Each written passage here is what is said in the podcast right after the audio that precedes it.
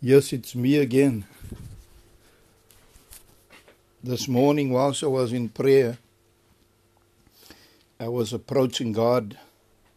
One of my first words in prayer was, Draw near to God, and He shall draw near to you. And then, as I spoke with God, I asked Him to inspire me as I prayed.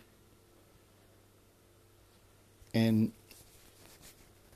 immediately God dropped in my into my spirit and reminded me of times where he was so real to me where he revealed himself to me and through me through a word of wisdom or word of knowledge or discernment of spirits or through visions. Praise the lord. I remember I had some friends that I used to pray with we used to go to a farm, and especially over the Easter weekend, and we would fast and pray and break our fast with the breaking of bread, or what you call the Eucharist or the Lord's Supper. We would break our fast in, and we were very close together. We were intercessors and prayer warriors by the grace of God. I'm not saying we're better than other people, but that's what we did. So one day these two men came to me one evening and they said to me, they are busy with a cottage meeting, a, a service in a home. And in this home, the lady of the home, the mother of the home, contacted a, a certain pastor and she said, Pastor, can you come and have a service in my home? Because there is tokoloshe walking up and down in my home. It means it's uh, demons. Demons that manifest in, in physical bodies in their homes. This lady says she was lying on the on the double bunk uh, in a children's room at the top and she sent somebody near her and when she looked down she looked into the face of this demon and so she that's why she invited the pastor and his church to come and have a service in the home to drive out these demons.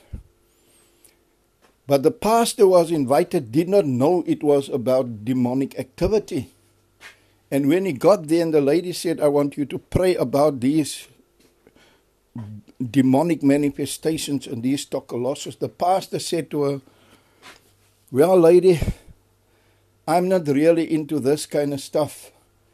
And he spoke to his uh, two associate pastors and he said, Do you know of anybody who's who's into this stuff and would pray for this kind of stuff? They said yes. And they came to fetch me. I'm not really into that kind of stuff too, but if people ask me to pray in a home or help them, then I assist them, not because I major in that, not because I'm into casting out demons, although the Bible says in Mark 16, from 15 to 18, it says, These signs will follow those who believe. In my name they will cast out demons. Praise the Lord. Hallelujah. So that's why we go and move, not because we are presumptuous or think we are or I am the man, but because the Word of God said, In my name you shall cast out demons. That means anybody, he says, these signs will follow those who believe. It means if you're a believer, whether you're a man or a woman, whether you're a young man or young girl, and you're a believer, then you too can cast out demons in the name of Jesus. It is not a special calling to a certain office, like to the evangelist only, or to the pastor, or an apostle, or a bishop. It is to any and every believer. It is signs that will follow those who believe. Praise the Lord. So this is what happened. So I went there, and as I came in by the door, the congregation was there, the believers were there, they were like waiting for me, and the pastor, I, I ne- didn't know the pastor personally, but he said to me, Brother, you can speak.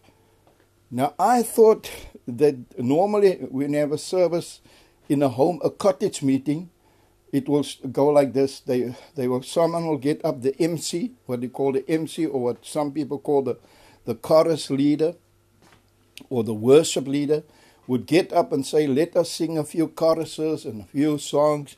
And then they would open up for testimonies. And then someone would bring a word. And then afterwards, there would be a, a prayer for requests. That is the normal pattern of things in a cottage meeting. But this time, the father, pastor immediately said to me, Brother, you can speak. So when I opened up my mouth, I said, This stuff, these tokoloshe, these demons did not come here of their own accord. Somebody in this house went to a witch doctor. Somebody in this house went to a sangoma. That's why that stuff came here. And immediately the, the mother of the house or of the family, what we would call the matriarch, she stood up and she said, Brother, we don't believe in such stuff. and we don't even talk about such stuff in this home. I suppose she, she referred to uh, witch doctors and sangomas. But, but she then believed that there were demons there. It's how ironic. But nevertheless, he became defensive. Like I said, I'm going to repeat what she said. She said, Brother, we don't believe in such stuff in this home, and we don't even speak about such stuff in this home. And I said, Lady, even if you went with someone to a witch doctor or to a sangoma, you brought the curse upon yourself. And this lounge, it was as you came in the reception area, it was like a lounge, and then it made a, a, a left turn, and it was like in an L-shaped lounge come dining room. And I saw another lady go towards the pastor's wife and and she spoke with the pastor's wife and they called me and I went there and it was the daughter of the lady who was so defensive and and she said to me she said myself and my husband we had a skin disease we tried everything and we could not get healed so we went to a witch doctor to a sangoma we went there to get some muti or something so that we can be healed but he charged us 3,000 rand, but we couldn't pay him. And that's why he sent the stuff here. And so the mother, when she heard that the daughter is now revealing the secret of this family, she stood up again. And she said, Brother, you know what? The other day I was walking and I met a friend. Let's say this lady's name is Lizzie or Susie or whatever. No, her name wasn't Lizzie, her name wasn't Susie. Let's say her name was Jane. I don't want to divulge her true name. I'm just going to use any name, any lady's name. So she was walking and she said, she met this friend and she said, How are you, Susie? She said, Well, you know, I got a lot of problems. And the friend said, There are other ways, Susie. There are other ways.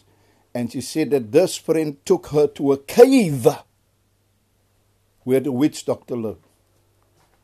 He took her to a cave where the Sangoma lived, and she said, even the bones hang from the roof or from the ceiling in this place. And that's the time she went to the witch doctor or the Sangoma. So the people came out for prayer, they confessed, and we prayed, and the Lord solved the problem. So that too is evidence of the word of knowledge. the Bible says there's nothing hidden from the Lord. The Bible says what you do inside in a room will be shouted out on the rooftops. The Bible says there's nothing hid that won't be revealed. You cannot hide from God and you cannot keep secrets from God. If you got secrets, confess it before the Lord, confess and forsake it. Stop it. Do not depend on witch doctors and, and sangomas who bring a curse on you. Depend on the Lord. The Lord bless you. Deuteronomy 18 says we must not consult with the spirits of the dead. The Lord bless you.